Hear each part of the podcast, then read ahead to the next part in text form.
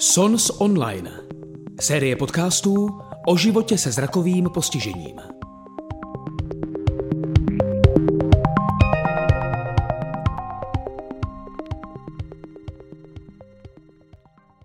Tak jo, tak já myslím, že můžeme začít. A jinak teda vítám a děkuji za to, že přijala moje pozvání paní Lenka Kreidlová, vedoucí Střediska výcviku vodicích psů v Praze v Jinonicích. Tak hezky podvečer, Lení. Dobrý den, nebo dobrý večer. Tak, vlastně Jinonické vodicí, nebo Středisko výcviku vodicích psů je vlastně takové naše SONCU. Takže je to vlastně, byla to ta volba, proč si o tom budeme povídat právě s Jinonicemi, tak protože vlastně je to pod naší organizací. Leni, já bych se vás nejdřív zeptala, jak dlouho vlastně jste ve funkci vedoucí a jak jste se k tomu dostala? No tak to je úplně jako zrádná otázka, taková bych řekla skoro jako podpásovka.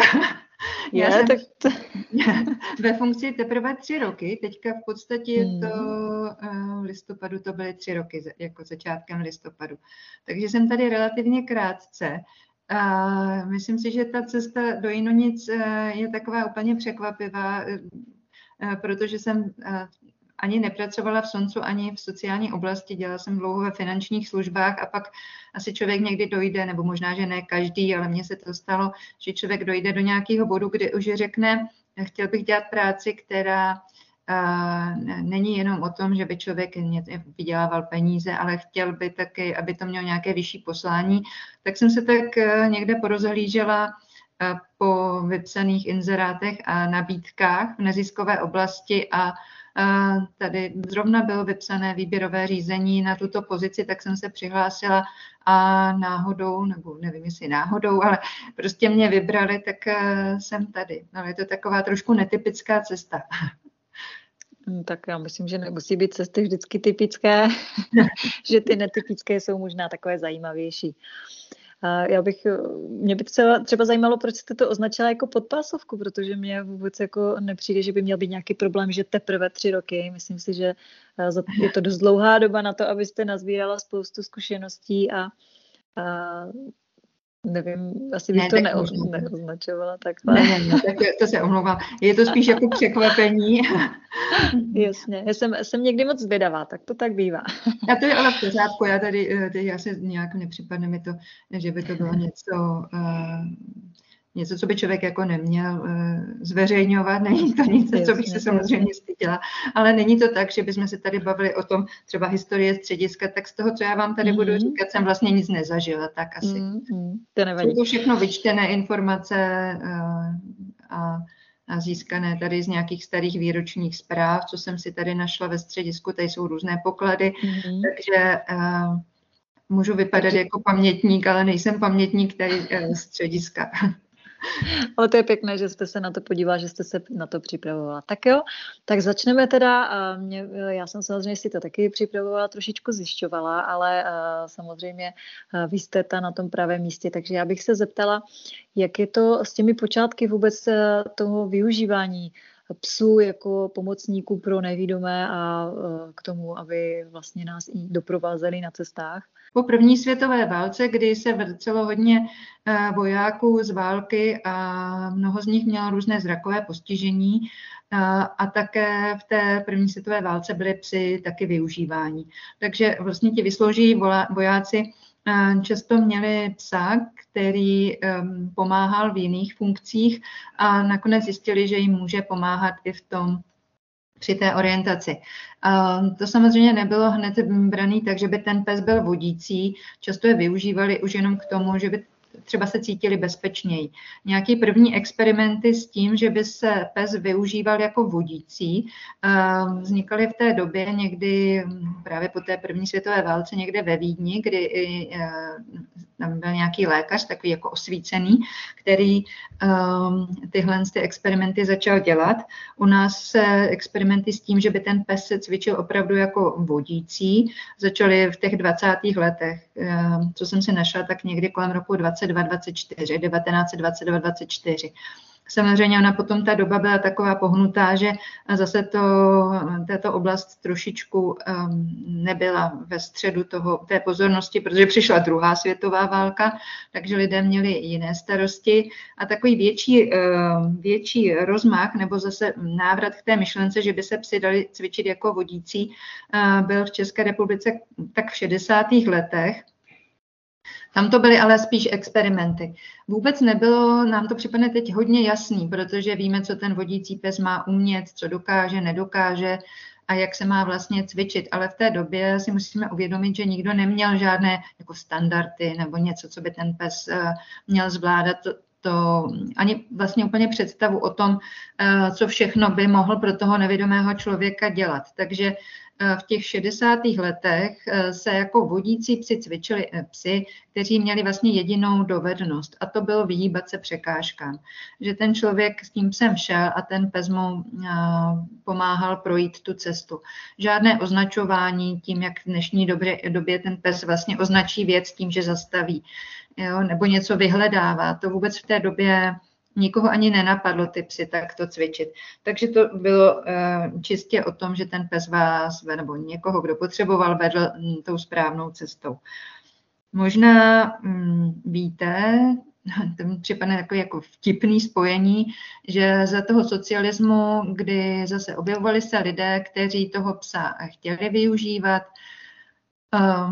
chtěli, aby pomáhal nevědomým, ale nebyla žádná jako podnikání, že soukromé nebylo. Kdo se zabýval psy, byl třeba svazárm, tak tam to bylo úplně jiné zaměření.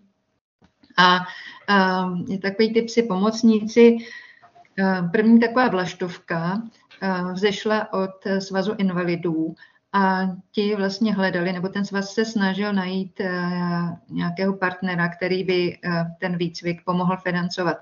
A pak nevím, z jakého rozhodnutí se tady ten výcvik spojil se Spolanou Neratovice.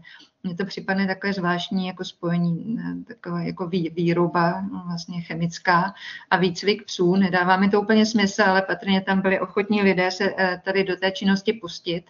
Takže pod Spolanou Neratovice byl vlastně první organizovaný výcvik vodících psů v České republice. No ale už, jak jsem říkala, to spojení bylo takový trošičku krkolomný a nebylo to moc úspěšný, protože často o tom, jestli ten pes je dobře vycvičený, komu se dá a podobně, rozhodovali často lidi, kteří prostě pracovali v té Spolaně, nebyli to lidi, kteří by tomu až tak rozuměli. Takže čekací doba na psa byla 3 roky a nefungovalo jako byrokracie a všechno. Takže to se neosvědčilo a ten projekt po 4 letech skončil. A pak to zase se vrátilo zpátky, že to byli spíš lidi, kteří měli ty psy rádi, zkoušeli je cvičit. Bylo to takové experimentování zase zpátky. Největší rozmach toho cvičení potom nastal po roce 1989, protože začaly pronikat zkušenosti z jiných zemí, kde už ta oblast byla víc rozvinutá. Tam ještě trošičku jako předběhnu nebo se vrátím. Po roce 1989 vznikla samozřejmě Unie nevidomých a slabozrakých, vlastně dnešní předchůdce SONCU. A v rámci této organizace se ti lidé, kteří se zabývali výcvikem psů pro nevidomé, tak si tam jako prosadili nebo iniciovali založení oddělení pro výcvik vodících psů. Takže to oddělení pro výcvik vodících psů v rámci SONCU funguje přibližně od roku 1991. Tak to vlastně fungovalo skoro až do roku 1997, kdy vzniklo středisko v Jinonicích, což znamená, že do té doby ti cvičitelé měli psa doma, cvičili ho a pak ho předávali. Bylo to vlastně něco takového podnikání jako na IČO. Celou tu dobu, ale co už tam to oddělení výcviku pod SONCem působilo, tak byly snahy se inspirovat tak, jak to funguje v zahraničí. Hodně se navazoval kontakt s tím IGDF, což je organizace, my jsme členem, to je Mezinárodní organizace jako vodících psů nebo subjektů, kteří se zabývají výcvikem vodících psů. A hodně tam ta spolupráce vedla k tomu, že se tady navrhlo středisko v té podobě, jako je dneska, a v roce 1997 se ten výcvik přesunul sem do Jinonic a funguje to už tak, jak to funguje dodnes, že ti psi jsou tady a cvičitelé dochází a cvičí v těch podmínkách, co tady máme. Ten koncept, jak vy jste zmiňoval, že jsou psi cvičení u lidí, to má mnoho jiných škol ještě dodnes. Oba dva ty přístupy mají svůj význam, nebo oba dva jsou možné, mají svoje výhody i nevýhody. Takže my fungujeme tímto způsobem, že máme psy na jednom místě a cvičitelé dochází a cvičí psy. Já jenom zkusím, to nevím, jestli si budete pamatovat někdo, asi je jasné, jací psi se cvičili dřív, že to byly němečtí ovčáci, nebo většinou to byly feny. Preferovaly se feny, občas to byl pes, ale ideální pes pro výcvik jako vodícího psa byl, nebo byla německá ovčanda. A v dnešní době toto plemeno už se téměř necvičí. V dnešní době se cvičí nejčastěji labrador, ať už je to labradorský retriever nebo golden retriever, což jsou takový ty s těmi delšími chlupy. Teď se samozřejmě hodně experimentuje s kříženci. I my tu máme teď ty labradudly, což je kříženec pudla s labradorem. Některé školy mají víc pudlů, my jsme tady pudly zkoušeli, ale moc se nám to neosvědčilo, takže chovnou pudlici už nemáme, jsme ji vyřadili, nebo soustředíme se spíš na ty labradory. Ale zajímavost je taková, že nebo jestli si někdo zase tipne, v kterém roce byly poprvé vycvičeni jako vodící psi v České republice, teda labradoři. Nějaké tipy. Pokud žádné nejsou, tak já vám to samozřejmě prozradím. Je to možná dřív, než by člověk odhadoval, protože to plemeno nebylo moc rozšířené před revolucí, to nebylo tak výdat, nebylo tak vidět ani mezi veřejností. A bylo to v roce 1988. To byly první dva nějací labradoři vycvičení a časem se ukázalo, že ta labradorská povaha je mnohem hodnější na to vodění. Tam nejenom, že ty psy jsou takový, abych řekla, milovníci všech lidí a všeho, co se dá sežrat. A to je ohromná výhoda v tom výcviku. Se hrozně dobře motivují tím jídlem. A taky ta jejich mírumilovná povaha a ta vlastně láska ke všem lidem a k lidem, kteří mají žrádlo, ještě jako větší láska, tak to hrozně usnadňuje ten výcvik a taky pro toho psa jak vlastně přechází z předvýchovy do výcviku a z výcviku potom ke klientovi, tak pro ty labradory to není tak složitý. A to je na rozdíl od těch německých ovčáků, kdy ten pes hodně přilne k tomu pánovi a je takový, má větší jako vazbu k tomu jednomu člověku a je to pro něho mnohem náročnější toho člověka opustit a zase si vytvořit vazbu k jinému člověku. Taky není tak žravý ten vlčák nebo ovčák a má taky trošičku tendence jako bránit ty lidi. Jo. Takže to jsou takové ty nevýhody toho německého ovčáka, proto se od něho už opustilo a vlastně, když i klient přijde a chtěl by, abychom vycvičili my německého ovčáka, někdo nám přijde s tím, že si třeba dodá štěně, tak to neděláme. Bohužel tyhle plemena už necvičíme a myslím, že žádná škola se na to už nespecializuje. Já, jestli můžu, tak já bych se zeptala, proč jste vlastně upustili od výcviku těch pudlů, jestli k tomu nám řeknete víc, čemu se neosvědčili. Pudly, oni jsou jako velice chytří, hraví, takový jako ty cirkusoví psy trošičku. Oni se dobře cvičí, ale taková ta hravost, rozpustilost a neposednost, to jim prostě zůstává skoro celý život. A malinko díl jim to trvá, než to jako opustí. Takže oni mají tendenci, když jsme tady měli, jako zkoušet, co si můžu jako dovolit. Oni berou to trošičku jako hru, ale pro ten výcvik to je někdy trošku nevýhoda. Nebo když je to nebaví, tak na nich to jde víc vidět. Jsou jako hůř motivovatelní, jsou taky méně žraví. Takže ten pamlsek, když se jim to nechce, tak je to je to prostě složitější. Je to složitější, tak asi bych řekla. On není ani tak méně, jako není, že by se to nedokázal naučit, ale má trošku složitější povahu a ta živost a hravost není vždycky ta výhoda.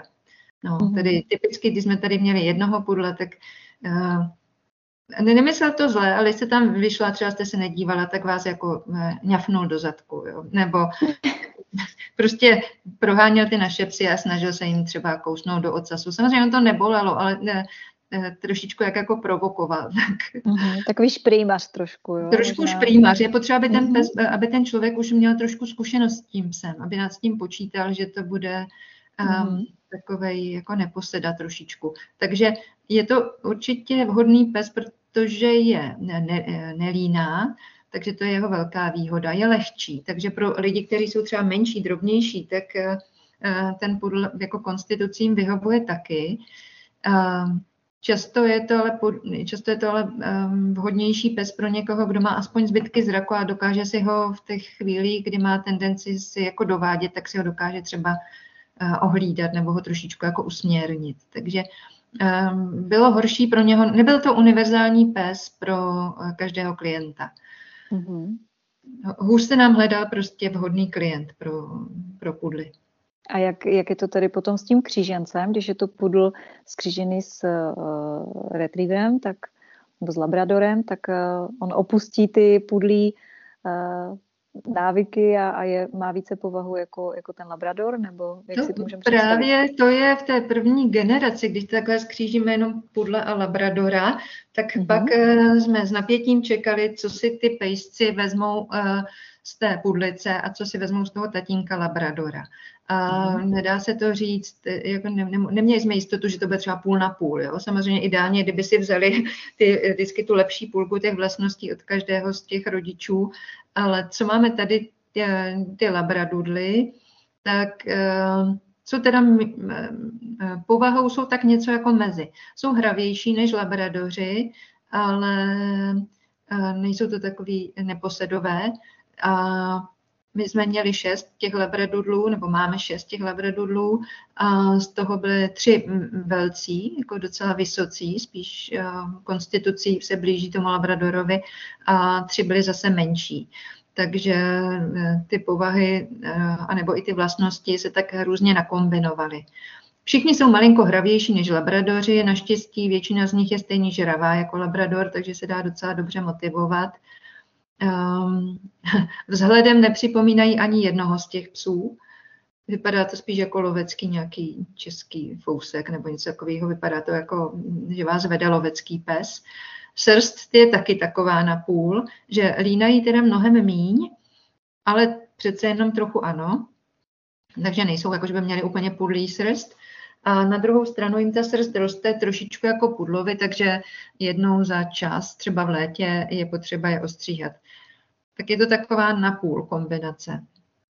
Ale jako věříme, že tady pro tu naši 6 ty klienty najdeme docela bez nějakých větších jako problémů. Vím, že třeba v Americe se hodně cvičí my máme třeba labradudly, ale ještě se hodně cvičí golden dudly, což je zase kříženec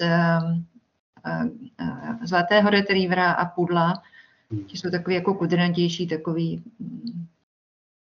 Ale je to podobná věc, jako když křížíte normálního labradora s pudlem, tak máte labradudla nebo golden dudla, ale často se to dělá právě proto, aby se docílila ta nealergická srst, anebo aby tam se omezilo to línání. Proto se tam hodně experimentuje s tím pudlem.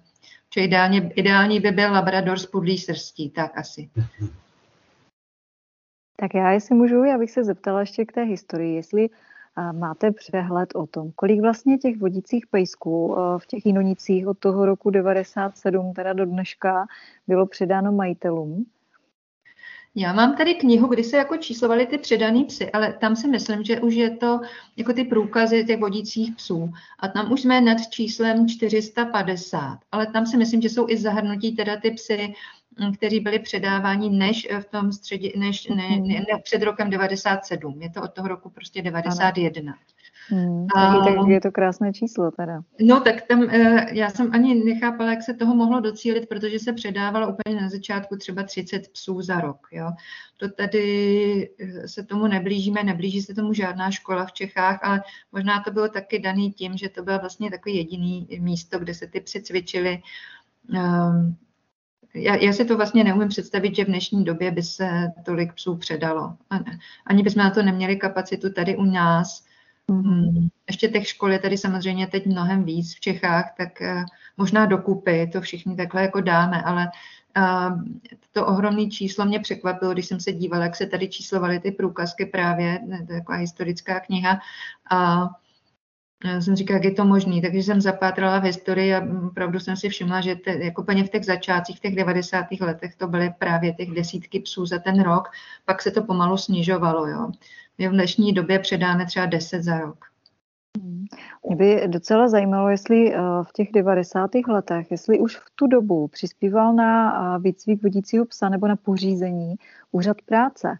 Tak jako dneska přispíval. A teď nevím, v kterém roce byly stanoveny, ale myslím, že už v tom roce 91 to bylo.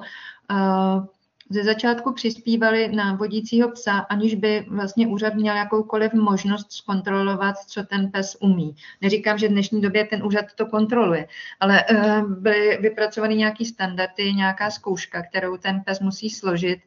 A ten úřad samozřejmě taky i vyžaduje, abychom my jako škola byli členové toho IGDF, té mezinárodní organizace.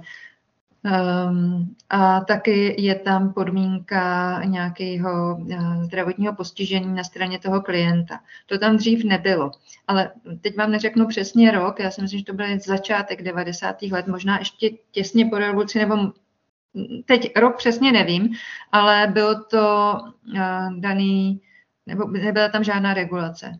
Jo, bylo to prostě, toto je vodící pes, já jsem ho vycvičil tady pro paní, ta ho chce, ale kontrola, jestli paní opravdu toho psa potřebuje, jestli má takovou zrakovou vadu a jestli ten pes dokáže vůbec vést, tam prostě nebyla. Mm-hmm.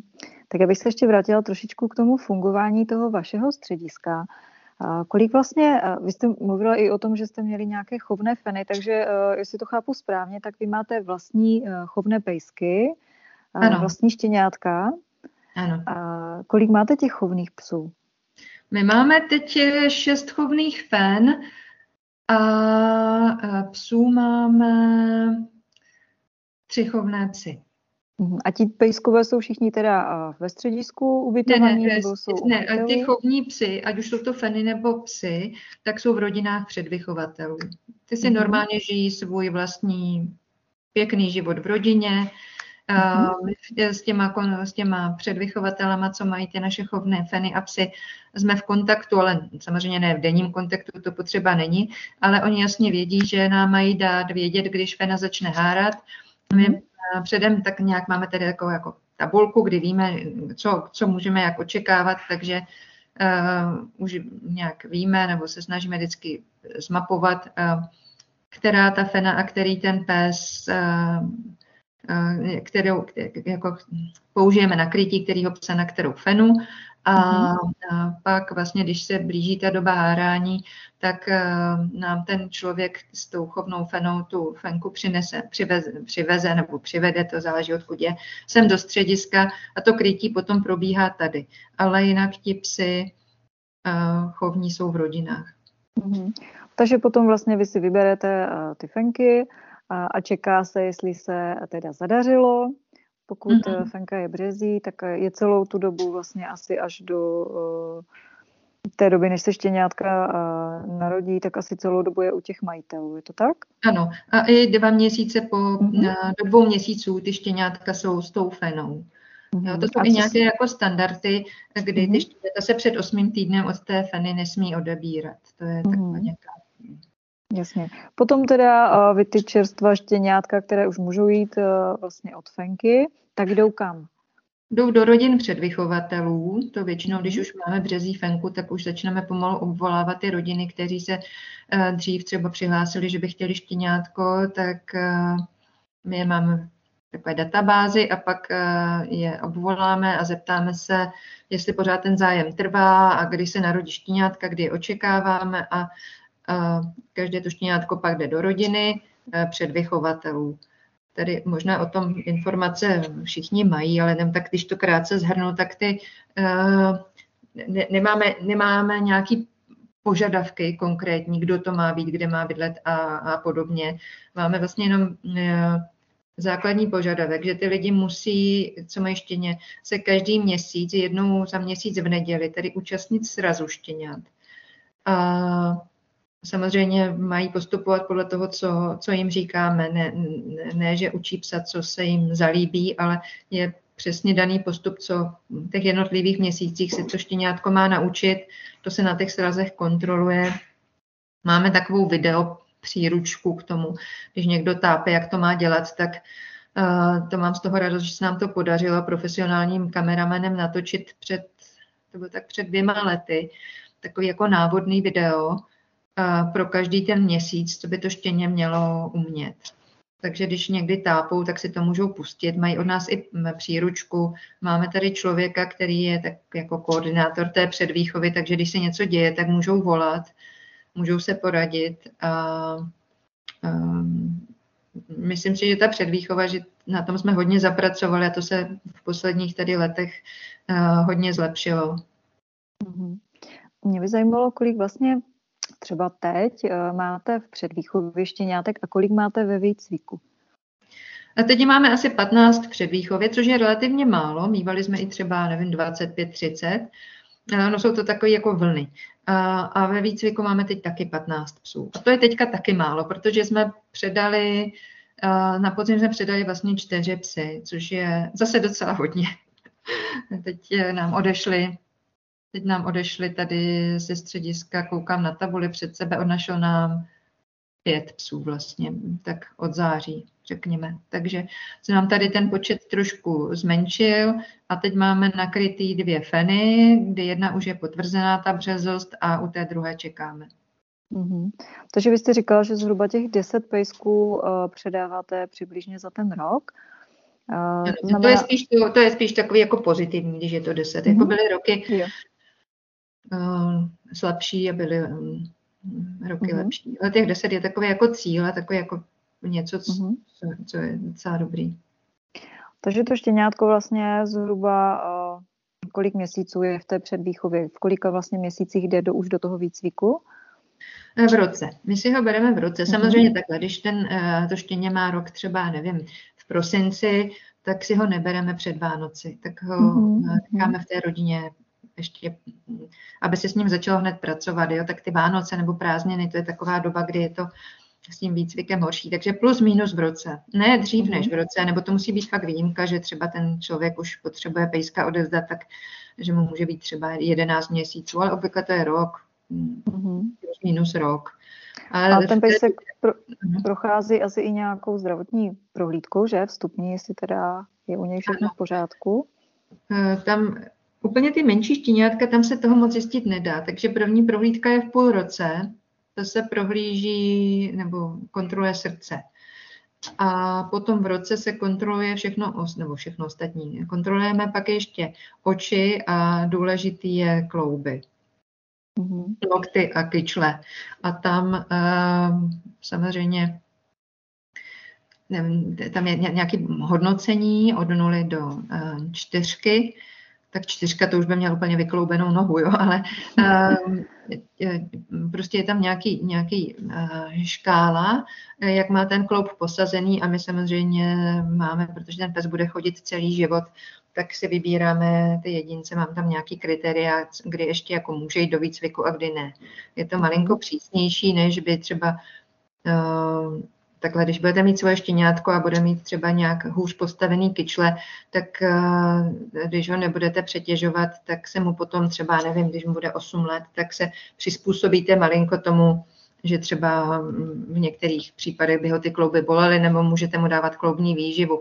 Ale my tohle nemůžeme po těch klientech chtít, aby jsme řekli, a od 7. roku budete dávat psovi kloubní výživu, je to dost drahý a budete mít chodit, že? Takže právě do toho výcviku chceme opravdu ty psy, který předpokládáme, že budou jako celý rok, nebo celý život, celý jejich aktivní život jako dost chodit a budou tomu člověku pomáhat, sloužit. Tak právě ty testy jsou docela takový přísnější. No.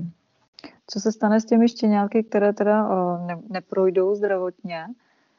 Tak to jako zní to divně, ale někteří předvychovatelé si vždycky přejí, aby to mělo nějakou malinkou vadu, kvůli které bychom pejska vyřadili, protože si na něho samozřejmě do toho roka většinou všichni hrozně zvyknou a vlastně trpí tím, že ho nám musí předat do výcviku.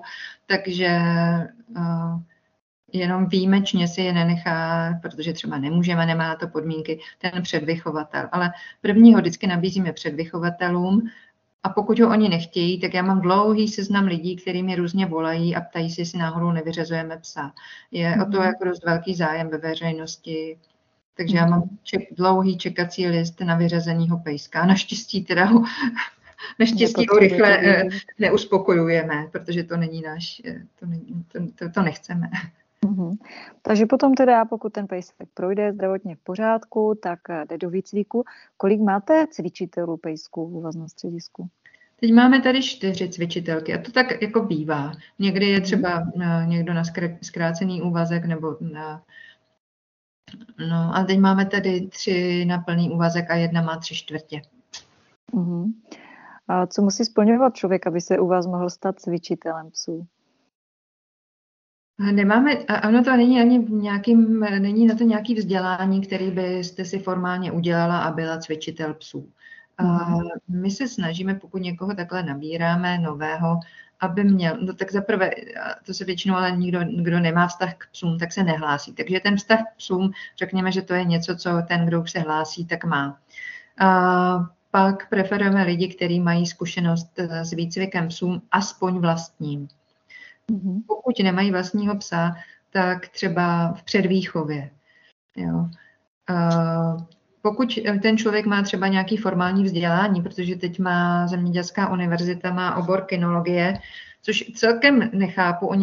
My tady máme spolupráci se školou, že nám se můžou posílat lidi na praxi, ale ten obor... Asi je relativně populární, nevím, jak to ta škola zamýšlí jako do budoucnosti, ale říkají, že tam na oboru mějí 150 studentů na tento obor. Já si myslím, že to je jako moc, jo. A nemáme vůbec požadavek na to, aby ten, kdo k nám přijde, měl toto vystudováno. Ono je to taková víc možná teorie, takže my spíš preferujeme někoho, kdo má zkušenost aspoň s vlastním psem, nebo třeba aspoň s předvýchovou u nás. No, a s tím člověkem potom se setkáme a vidíme. Jako samozřejmě je pro nás důležité i to, aby ten člověk uměl mluvit s lidmi. Protože samozřejmě to tady není jenom tak, že vycvičím psa a nikdy nevidím člověka. Tady pracujeme s lidmi hodně, ať už jsou to nějaké setkávání s klienty, akce pro veřejnost nebo rekondice. Takže jsou to jak naši klienti, tak jsou to lidi, co potkáváme na různých akcích, kam jsme zváni jako hosté. Takže i to je důležitý, jo? Nejenom ten vztah k psům, ale i to, že člověk je rád nebo rád pracuje pro lidi, tak to je taky důležitý. No, ale je to jinak hodně na tom pohovoru a na tom, že třeba tady si je holky vezmou ke psům a vidí, jak se k tomu člověk staví, jestli má proto nějaký cit a podobně. Poměrně těžký. Těžký, ne se sem ani dostat, ale i ty lidi vybrat, protože... Někdy se k nám hlásí někdo, kdo má relativně jako naivní představu, co to tady, jak ta práce probíhá. A pak taky samozřejmě, to je asi běžný v neziskové sféře, někdo si to nemůže dovolit třeba tuhle práci jako z finančních důvodů. Jo. Takže že bychom tady měli nějaký jako převis, že by se hlásilo strašně lidí a my jsme si hodně vybírali, tak to úplně není. No. Takže pejsek, který už je teda ve výcviku, tak je ubytovaný na středisku u vás a cvičitel teda ráno přijde do práce nebo cvičitelka, vezme si pejska a jde s ním cvičit to, co je zrovna u něho jakoby potřeba naučit a protrénovat, je to tak? Je to tak, ono první tady do střediska vchází ráno ošetřovatelka a ta všechny ty psy tady vyvenčí, jo, po noci, že jo, protože ti naši psi jsou zvyklí a nevykonávají potřebu v kotcích, takže ráno už se těší, vyrazí a tak se tady jako proběhnou a prostě vyvenčí a počkají, až přijde ta jejich cvičitelka a pak už to probíhá tak, jak vy jste řekla. Ono, když ten pes nastoupí do výcviku, tak on vydrží cvičit třeba jenom půl hodiny. Jo, není to dlouho. Tam je hodně důležitý toho psa tím neotrávit těma novýma požadavkama. Je důležitý ho nepřetěžovat, neotrávit. Taky se nám stává, že z té předvýchovy přichází pejsci, kteří by už něco měli umět, ale tak stejně jako člověk, tak předvychovatelé prostě nejsou někdy dokonalí, někdy nejsou důslední, někdy, nevím, mají svůj vlastní přístup k tomu výcviku toho štěněte. Takže těch prvních pár měsíců se mnohdy stane, že se trošičku opravují chyby nebo zlozvyky, které si to štěně přineslo z té rodiny. Tak ty první měsíce se hodně liší podle toho, jak je ten pes šikovnej, jaký návyky si přinesl z té rodiny. Přestože všichni jedou podle stejného návodu, tak ty pejsci přichází a jsou různí. Tak se to hodně liší ten výcvik podle toho, jak dlouho ten pes v tom středisku je. Jo? Ano, asi je to taky o tom, jak ten pejsek vlastně odejde z té rodiny, to pro ně ten přechod vlastně taky může být různě složitý. A já si úplně neumím představit, že najednou vlastně opustí toho pána, na kterého byl zvyklý od 2 měsíců a teď je tam vlastně sice s ostatními psy, ale úplně v novém prostředí. Jde to nějak poznat na těch psech, nebo je to různé, že asi u různých pejsků? To právě ten labrador si hrozně rychle zvykne na to, že má novou cvičitelku. Jo, dostane tady právě, někdo ho krmí, někdo si s ním hraje, mazlí se s ním, chodí s ním.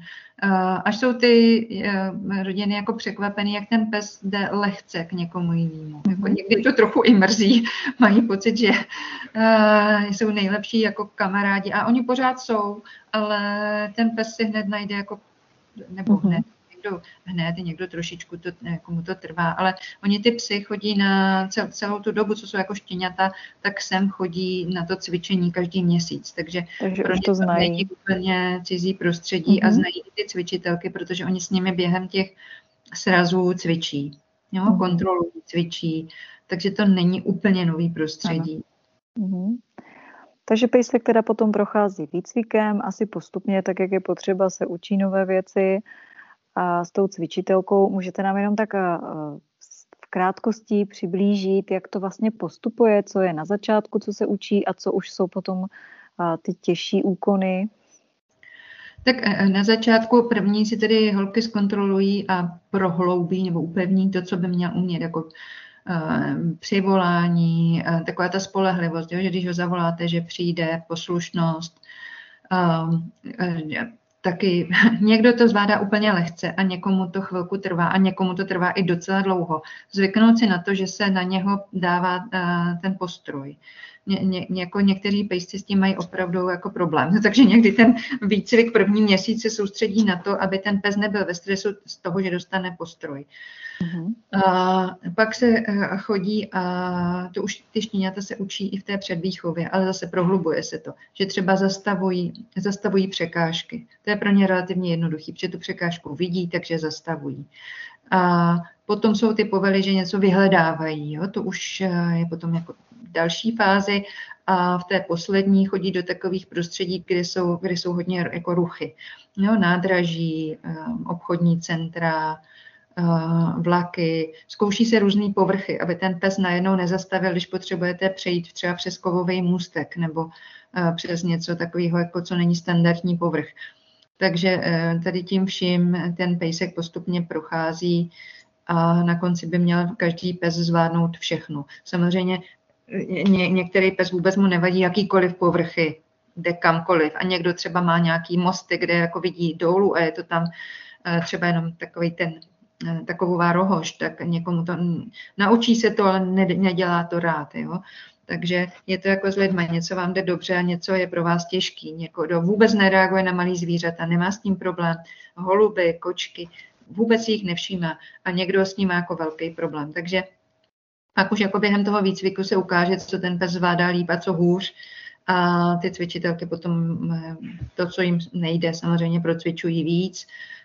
Nebo taky, když už víme, a to většinou víme, ale až tak po půl roce v tom výcviku, komu ten pejsek půjde, jako nejdřív, jo? Někdy to nevíme ještě díl, ale nedá se říct, že toto štěně bude pro tady tu paní, protože tam nevíme, jak bude rychle chodit, jak mu to půjde a podobně, jo? Na co bude reagovat dobře a na co ne. Takže první musíme toho psa dobře znát, aby jsme potom vybrali dobrýho klienta. A když samozřejmě potom víme, že klient se pohybuje neustále, jezdí vlakem, cestuje a podobně, tak se to procvičuje víc. Když víme, že pes půjde na vesnici, kde je spoustu drůbeže, tak se zase víc snažíme, aby ten pes byl vystavovaný těm zvířatům. Mhm. Takže vy máte asi nějaký seznam i lidí, kteří mají zájem o toho pejska a s těma máte třeba už jako dopředu, víte, že toho psa budou chtít, nebo... Ano, je to tak jako ideální, někdy máme, nebo vždycky máme skoro nějaký seznam, někdy je kratší, někdy je delší, tak delší je lepší. A pak máme psy, který už jako pomalinku se chýlí ke konci výcviku. Někdy se nám bohužel stane to, že máme několik psů, co se už končí ten výcvik a lidi, co na psa čekají, ale vůbec nejsou jako k sobě vhodný. To taky bývá. Takže pes by čekal na klienta a klient čeká na psa, ale nemůžeme je dát dokupy, protože to prostě je třeba pes, který chodí rychle, je temperamentní a zrovna máme člověka, který by potřeboval třeba menšího, drobnějšího, klidnějšího psa. Ale jinak, jak říkáte, máme tady seznam lidí, kteří mají o pejska zájem a my se snažíme samozřejmě z těch, co cvičíme, mu vytipovat toho vhodného. Vždycky to je o tom, že ten člověk k nám přijde a vyzkouší si tady chůzi s různě rychlýma psama. Různě rychlí, různě velcí. A pak se ukáže, jestli třeba z těch, co máme, nějaký bude vhodný pro něj, anebo jak dlouho třeba bude potřeba počkat, než najdeme toho vhodného. A může se během toho výcviku, třeba když už víte, že by si sedli, že typem jsou k sobě vhodní, může ten člověk třeba se účastnit i toho nějakého výcviku a zkoušet si to už v průběhu, nebo... Dělá se to, ale ne třeba každý týden, jo? Protože ten člověk taky nepotřebujeme, aby ten pes se naučil pořádně reagovat na správný a byl správně opravený, když to nedělá dobře. Aha. Takže ono by se mohlo stát, kdyby s ním chodil ten klient brzo, tak by ho třeba nevěděl, jak ho má opravit, jo? Nebo že to udělal špatně. Někdo to třeba ví, když už má několikátýho psa, ale je potřeba, aby ty povely a všechno zvládl dobře s tou cvičitelkou a třeba jednou za čas se může jít to vyzkoušet. Ale že by ten klient byl zapojen do toho výcviku, to vlastně není úplně ideální. Tak to děkuju za vysvětlení. A mě by zajímalo, jestli nám tak trošičku zhrnete to, co vlastně ten pejsek teda umí, s čím konkrétně vlastně může nevídomému člověku pomoct. Tak samozřejmě, jak jsme se už bavili, tak úplně ty první psy, a to umí, to je takový jako přirozený, že vyhýbá překážky. Někdy je vyhýbá těsně, někdy je vyhýbá jako s větším obloukem, to už prostě je taky často daný jako tím charakterem toho psa. Takže by vás měl provést na trase, kde jsou překážky, měl by vás vést tak, abyste do těch překážek nevrazil. Jsou překážky jako před vámi terénní a jsou pak výškový překážky. To je pro toho pejska náročný, ale učí se to taky.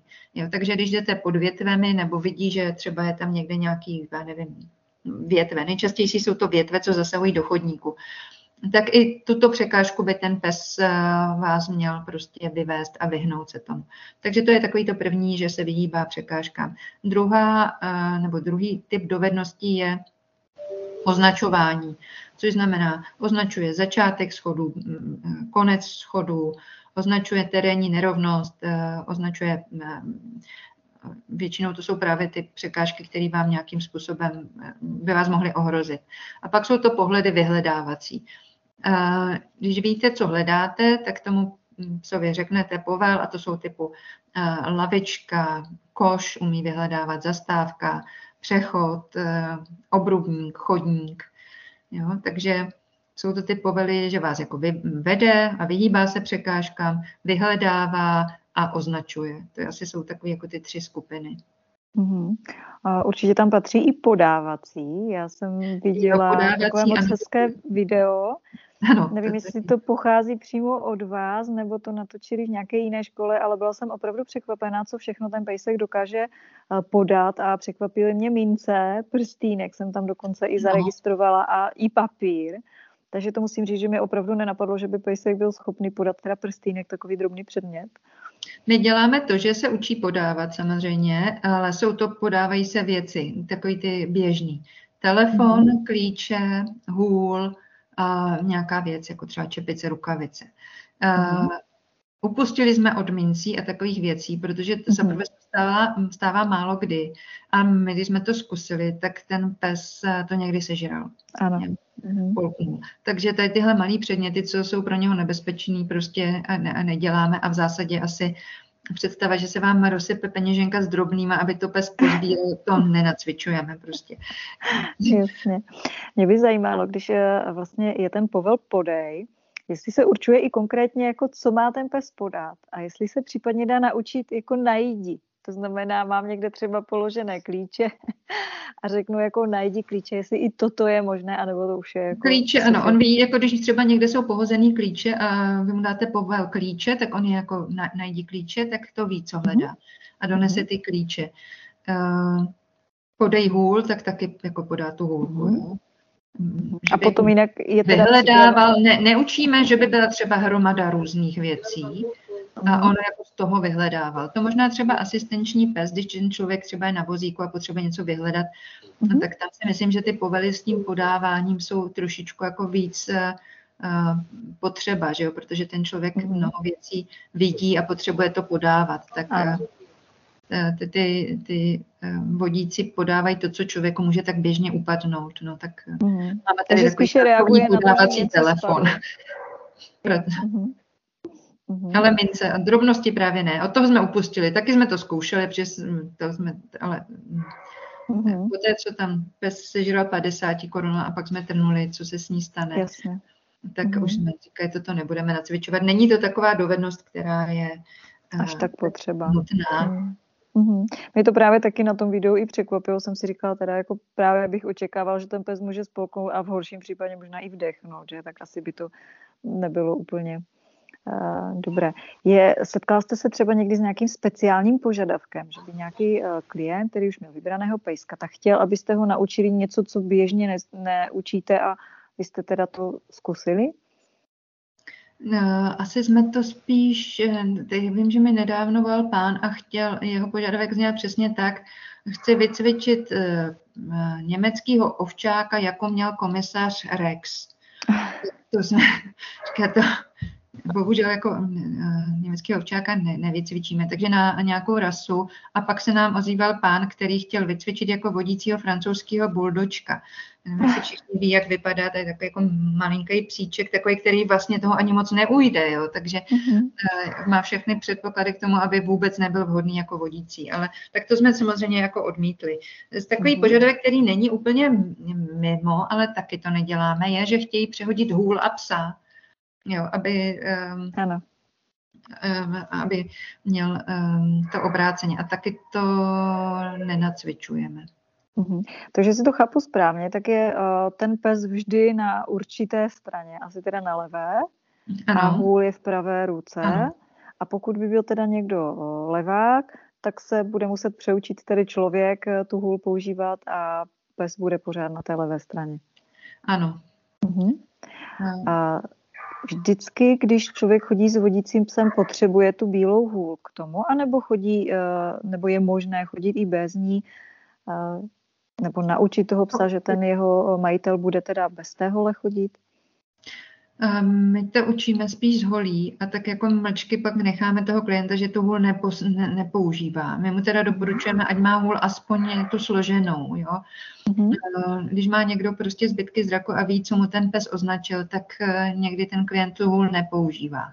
Ale je to prostě bezpečnější a my teda jako hlavně upozorňujeme ty klienty, že je dobrý, když jsou někde, máme třeba i nějaký tady mladý lidi, na kterých vlastně tu zrakovou vadu nepoznáte a jdou ze psem a nemá ten pes, má třeba ten člověk ještě měkký postroj, takže to vypadá skoro jako takový ty prostě postroje, které nejsou ani pro vodícího psa a nemá tu bílou hůl, tak je problém na přechodu, jo, protože, nebo cesty.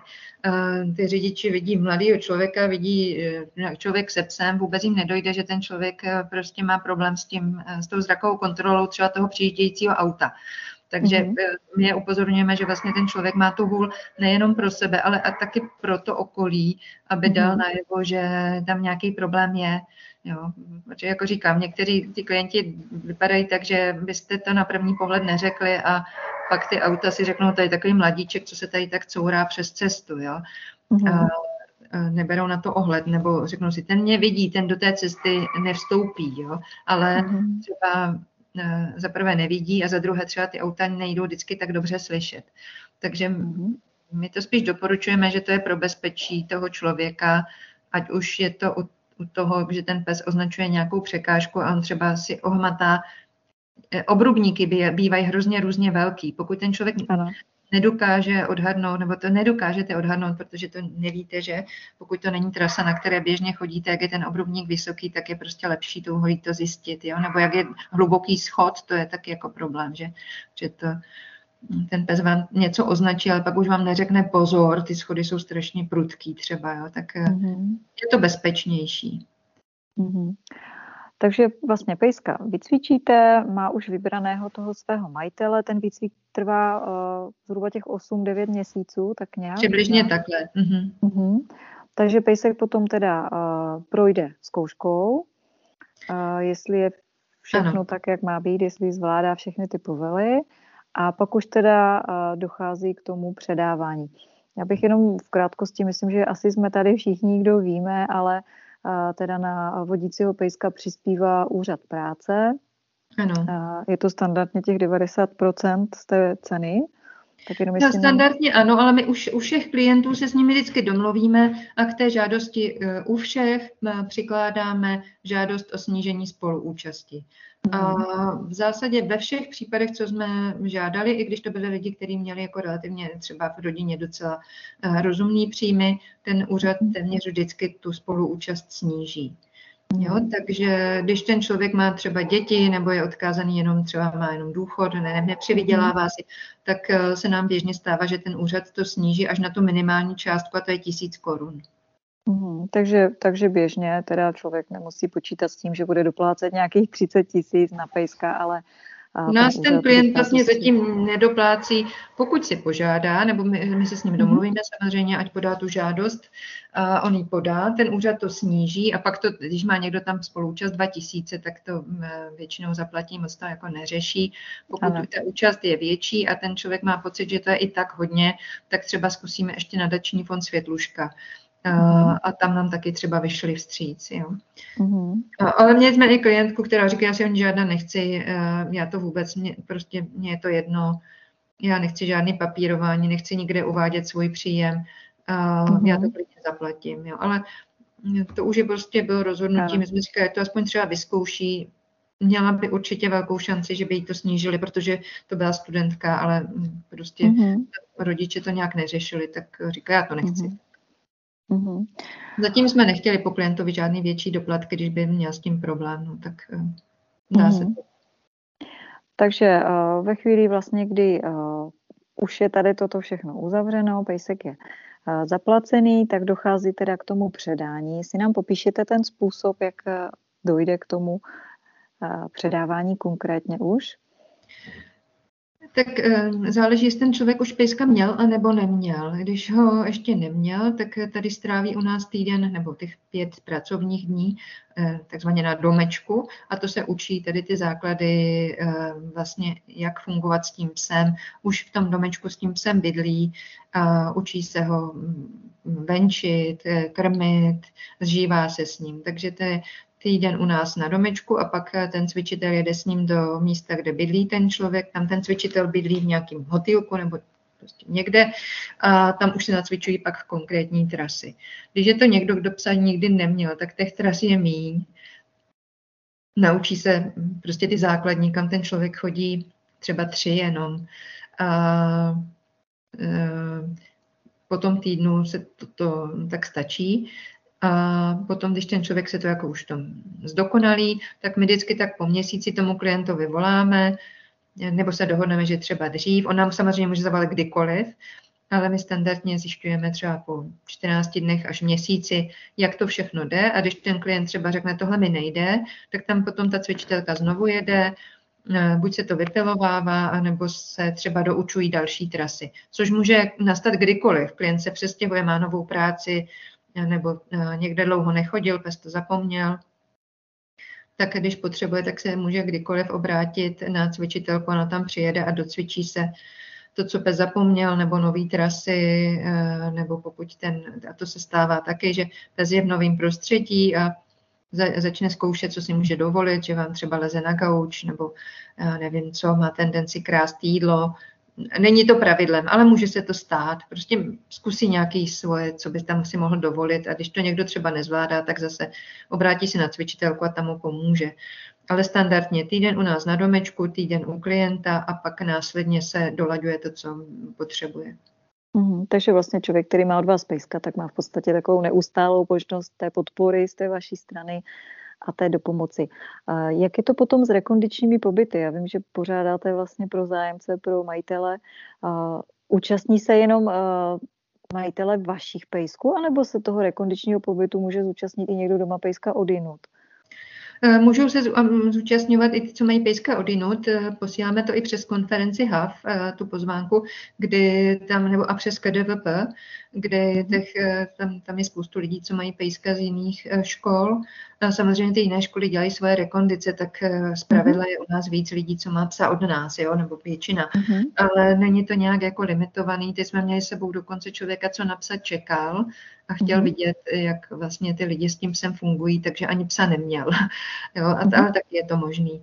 No a ty rekondice děláme jednou ročně, vždycky v létě, snažíme se, aby to byla trošku i zábava, takže vždycky půl dne se cvičí, půl dne je nějaká aktivita. Letos jsme měli jízdu na raftech, měli jsme prohlídku zámku, bowling, většinou večer se třeba hraje na kytaru, takové věci, co by člověk dělal rád na dovolené, no a zároveň tím, že to je rekondice, tak se samozřejmě využívá toho, že jsou tam cvičitelky, tak se cvičí buď organizovaně vždycky půl den, anebo pak kdykoliv individuálně, když někdo chce člověk ještě něco vychytat nebo poradit, tak taky. Já jsem zahlédla i několik odkazů a i videí ze závodů, které jsou s vodícími pejskama. Nevím, jestli pořádáte konkrétně vy, nebo kdo vlastně tady tyto akce pořádá. Je jich teď víc. Dřív bývalo i nějaké oficiální mistrovství České republiky. To se tady pořádalo přes Jinonice, ale to pak, teď nevím, v kterém roce to skončilo. Ono to bylo relativně dost náročné v tom, že aby to bylo opravdu, aby se to dalo prohlásit za mistrovství ČR, jako nějak se může prohlásit cokoliv, kdokoliv, tak musely být kvalifikační závody a to už prostě nejsme schopni takhle jako zajistit, jo, aby to bylo opravdu jako mistrovství ČR. Ale ty závody si pořádají různé školy. My pořádáme taky v dubnu, v době, vždycky poslední středa v dubnu je Mezinárodní den vodících psů, tak v té době my pořádáme, nazvali jsme tu soutěž Jinonická vrtule, aby to bylo opravdu spíš taková soutěž, ne, že to je jako legrace, ale že může přijít kdokoliv, kdo má třeba i pejska, že se necítí jako vítěz. Když to nazvete mistrovství ČR, tak to působí, že mnoho lidí třeba si řekne, že tak to budou samý mistři. Tak my jsme říkali, mělo by to být něco, co se spojí tady s náma, a my tady máme tu Valtrovku, že jo, za rohem, nebo bývalou, která vyráběla letecký motory, proto jsme to nazvali tu soutěž Jinonická vrtule. A bude to zase v dubnu, takže kdokoliv se může přihlásit. Mě by zajímalo, jak to vlastně vypadá, v čem se soutěží? Soutěží se ve frekvencích, což znamená, chodí se po ulicích, kdy ten člověk tu trasu předem nezná, za ním jde cvičitel a říká mu, co má dělat, jako kam má jít, jo, že zastávka, přechod a podobně. A za ním jde ještě jeden cvičitel a ten to hodnotí. Pravidla toho hodnocení, jak se to vyhodnocuje, to musím říct, že to já neznám, ale bodují to vlastně, ty cvičitelé ví, jak se to má hodnotit. Tady máme zkušenou Kristínu Švarcovou, teď už Bucharovou, takže ta se zúčastňovala i dřív těch soutěží, takže se vlastně boduje tady ty frekvence a pak je tam poslušnost. Dřív jsme tam ještě, když třeba máme na rekondici, tak na konci bývá taková jako žravá ulička, že ten pes musí projít takovým prostorem, kde jsou třeba nastražený pamlsky, buřty, hračky a podobně. Tak to je taková ulička, kde i ty největší, nebo někdy ty největší favorité zklamou zrovna tam, takže... Mm-hmm. Takže je tam vlastně více disciplín. Je tam více disciplín, ale nejdůležitější je ta chůze, ty frekvence v ulicích a ta poslušnost. Mm-hmm.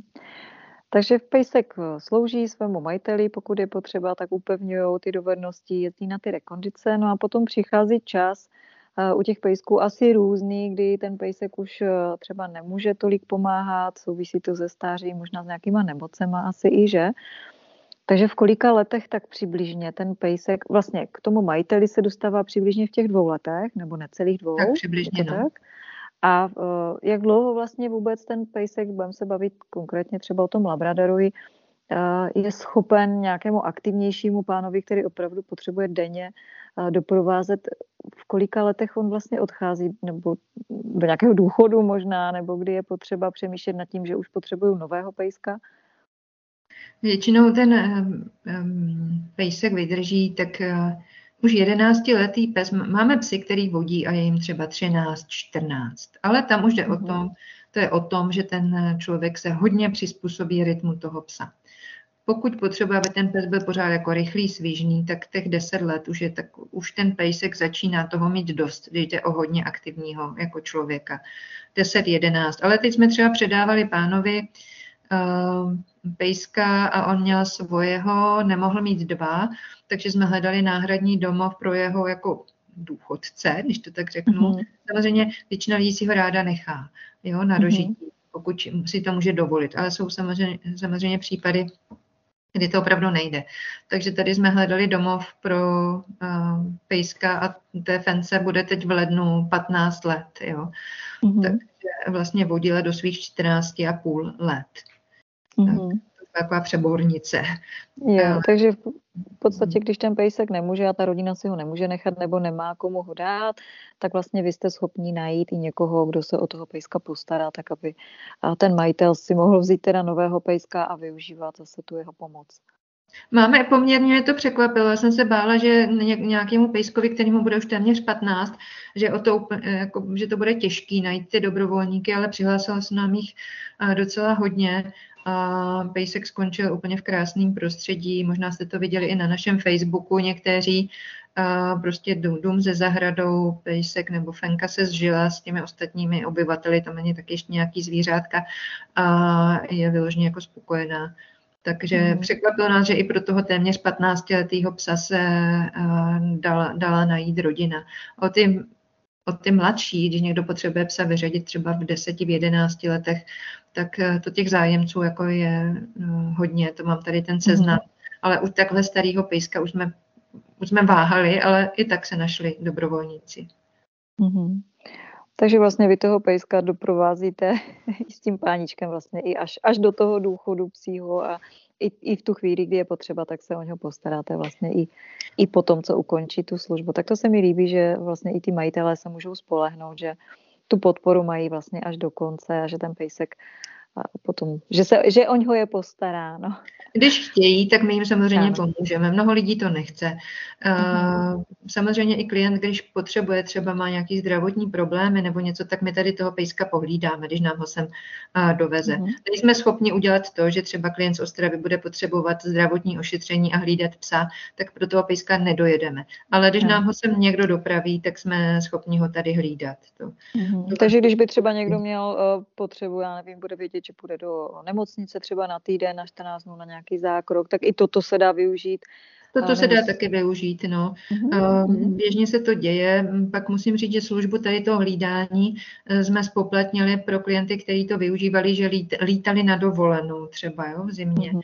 Tak to už je služba, kterou se necháme zaplatit. Je to nadstandardní. Je to nadstandard a ono nás to jako docela dost zatíží v tom, že ten pes má jako svůj kotec vedle, nezařazujeme ho úplně do té skupiny, musí se samozřejmě venčit zvlášť, nemá to cvičení se cvičitelkou, takže musí chodit na procházku jako individuálně s ošetřovatelkou, jo, aby měl nějakou zábavu, aby se nenudil, nemá ten výcvik, a ty cvičitelky nemají čas, aby s ním cvičili, taky už je to vycvičený pes. Takže je to nějaká zátěž. Takže pokud někdo chce na dovolenou a chce tady nechat pejska, jde to, ale to už je služba, kterou si musíme nechat zaplatit. Tak já myslím, že tady je to na místě a v pořádku, že se vlastně zaplatí tady za tu službu. Ale zase víme, kde toho pejska máme, že je v dobrém prostředí, že je o něho postaráno. Tak probrali jsme ten výcvik, probrali jsme tu pomoc. Já myslím, že toho si dokážeme asi docela dobře představit, jak to vlastně s tím pejskem je, nakolik je schopen pomoci a v čem všem. Mě by ještě zajímalo k tomu středisku, jakým způsobem vlastně je financováno, kromě toho, že samozřejmě za toho pejska se zaplatí s tím doplatkem nebo s tou pomocí toho úřadu práce, tak určitě potřebujete těch financí mnohem více. Tak část z toho také nám pokrývají dary. My teda nejsme a asi na to nemáme tady kapacitu, není to tak jako nastavený, že bychom dělali nějaký masový akce pro veřejnost. Není to cesta, kterou jsme schopni jít. Takže máme nějaký dárce, zveme je třeba na nějaký akce, když tady se účastníme. Teď už jsme přistoupili k tomu, že my tady neděláme třeba den otevřených dveří, ale zúčastňujeme se akcí, který pořádá Praha 13, nebo tady Valtrovka, tady Zažít Valtrovku jinak, nebo některý jiný organizace, nebo Psí den a podobně. Takže už jdeme spíš tou cestou, že jsme někde jako hosté. Protože nevím, možná mají ostatní jiný dojem, ale nevím, jestli to taky souvisí s covidem. Lidi tolik na tyhle společenské akce nebo hromadné akce nechodí. Takže pro nás je lepší jít a být hosty, třeba mít tam i možnost někde vystoupit, předvést a prezentovat naši práci na akci, kterou zaštiťuje třeba tady Praha 13, což je veliký obvod. Všem lidem to nahází ty pozvánky do schránek, mají svoje nějakou rádio, nějakou televizi a jsou schopni udělat jako velikou podporu a ty lidi hodně pozvat a nás tam pozvat jako hosty. Takže jsme financovaní, já jsem trošku odbočila od té otázky, ale jsme financovaní i z darů, ale nejedeme nějakým jako marketingem, že byste dostali třeba tašku s naším logem nebo průpisky. Takovéhle věci neděláme. O ty naše sponzory se tak nějak staráme. Když na ně máme kontakty, tak je zveme na ty naše akce. Jako komornější. A pak samozřejmě máme možnost i nějakých dotací na sociální službu, nebo když je vypsaný, snažím se najít třeba nějakou možnost, že nám nějaká firma se na ní obrátím a třeba nám dá zadarmo, já nevím, vitamíny nebo vakcíny. Praha 13 nám financovala nějaké vestičky pro štěňata. Takže taky jako část té mé práce je dívat se, kde se dají jako nějak sehnat peníze. Aspoň takové jako menší částky, které nám taky pomůžou. No. Takže jsou to dary, jsou to nějaké dotace, případně granty a samozřejmě ty peníze od úřadu práce. Mě by ještě jako takovou asi možná poslední dotaz na vás měla, než se zkusíme ještě zeptat posluchačů, jestli někdo má nějaký další. Když se člověk teda by si to dneska poslechl nebo vůbec přemýšlí o tom, že si pořídí toho vodícího pejska, co všechno doporučujete těm majitelům nebo těm novým zájemcům o vodícího pejska, aby si vlastně jako rozmyslel dopředu, co by měl zvážit, než se rozhodne pro takové, myslím si, že docela důležité a jako i vážné rozhodnutí k docela jako závažné změně v životě. Co všechno vlastně by měl promyslet, prodiskutovat možná i s rodinou, než si toho vodícího pejska pořídí. Já myslím, že to prodiskutování s rodinou je hodně důležitý, protože to vám může to soužití buď jako zpříjemnit, nebo taky jako znepříjemnit. Jo? Že jsme jednou, se nám stalo, že paní vracela psa, který byl relativně jako mladý, třeba 8 let, protože právě rodina s ním měla jako dost problémy. A pak se pořád hádali, až nakonec se vlastně usoudila, že toho psa mít doma nemůže. Takže nějaký aspoň takový, neříkám nadšení, ale aspoň souhlas té rodiny, to je důležitý.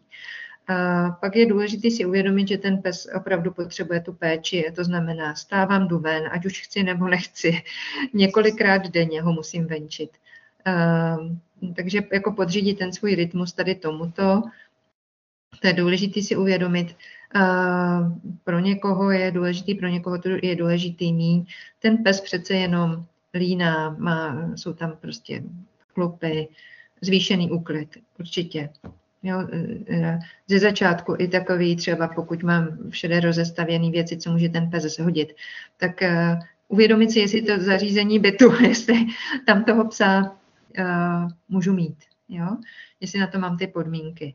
Tak většinou to si člověk jako uvědomí dobře. Ale takový ten, že se mi s tím změní denní rytmus, že musím vyjít ven a je to každý den takhle daný, tak to je potřeba si uvědomit. A pak taky to, že ten pes není stroj, že to je vlastně osobnost. Takže i ten pes chce prostě pomazlit, pohladit, nechce být třeba sám, jo? Když ho má někdo doma a je zvyklý, že potom večer si někam sedne a už tam ho nikdo jako neruší, tak ať počítá s tím, že ten pes třeba ten kontakt taky bude chtít. No, že to někoho překvapí, že ten pes prostě není tak, že ho odložím a on leží někde v rohu a vůbec se nezajímá. Ten pes toho člověka má pak rád a prostě s ním chce být. Třeba ne pořád, on si samozřejmě zvykne ten pes, že je sám nějakou dobu. Ale přistupovat k tomu pejskovi jako chtěla jsem říct k lidské, ale jako k živé bytosti, že má i svoje potřeby takové nějaké pozornosti. Jo, tak prostě není to stroj. Jasně, není to hůl, která se dá někam odložit, ale je to teda živá bytost. A určitě asi i nějaké finance je potřeba počítat s tím, že samozřejmě platíme... Taky, to je důležitá věc, ano. Platíme krmení, platíme pamlsky, veterinu, pokud je potřeba. A co když se stane, že pejsek třeba potřebuje nějakou náročnější péči veterinární, je možné třeba oslovit taky nějaké sponzory o pomoc, nebo tady je to opravdu vždycky na tom majiteli toho pejska?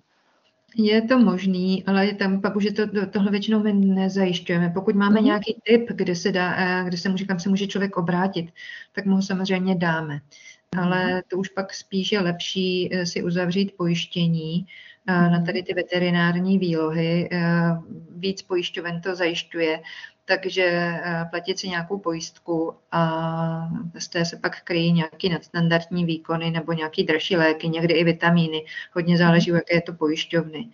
Takže existuje i pojištění tady těchto veterinárních výloh. Není to na krmení, je to na veterinu.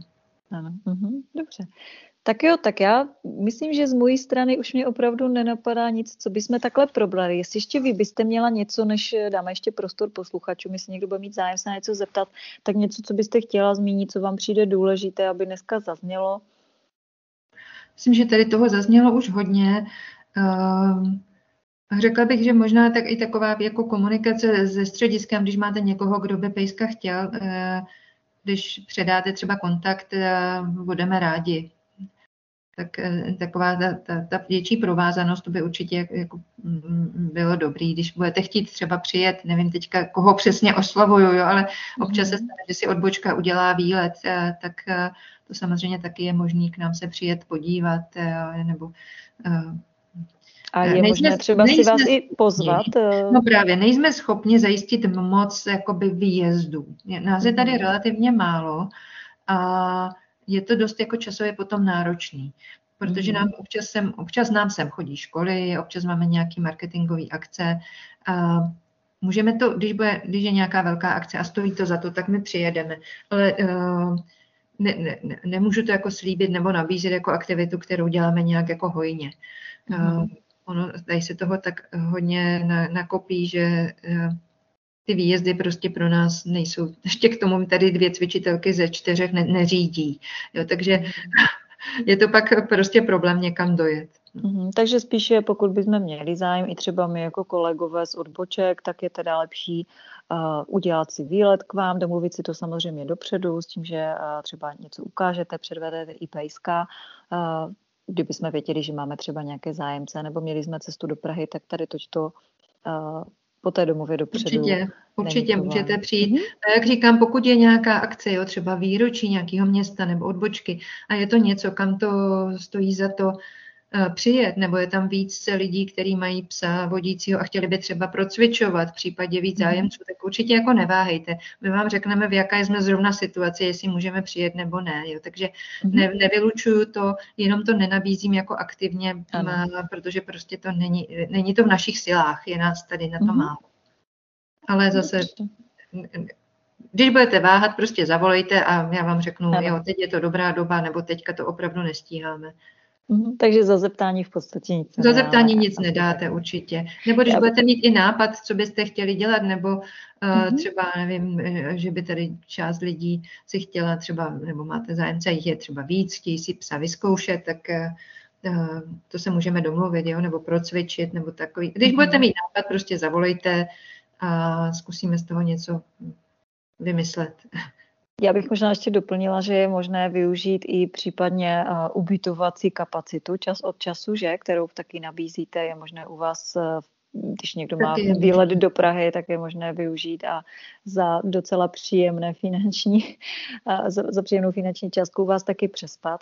Sama jsem využila párkrát, takže děkuji za tuhletu možnost, bylo to fajn, že jsem i já mohla teda u vás přespat, takže to bych asi jako poslední takové doplnila. Já moc děkuju, Leni, za to, že jste byla ochotná si s náma tady popovídat, za to, že jste se tak svědomitě i připravila na ty moje otázky, že jste nám to hezky odvyprávěla všechno. Děkuju, držím palce, ať se vám daří, ať jste spokojená i ve své funkci, ať máte radost z pejsků a z toho, jak pomáhají a dobrou zpětnou vazbu i od klientů. Ať se vám daří a děkuju všem za to, že tady s náma byli a doufám, že se i něco zajímavého dozvěděli a že měli s náma příjemný večer. Já děkuji za pozvání a tu přípravu, to já už jsem dělala i dřív, protože přece jenom jako i část té mé práce je tady ty přednášky různě dělat, takže měla jsem tady i z čeho čerpat jenom pro zajímavost. Našla jsem ročenku té České unie nevidomých a slabozrakých, to nejstarší z roku 1992, takže to bylo jako zajímavé čtení. Tak jo, tak moc děkujeme, přejeme pěkný, hezký zbytek večera.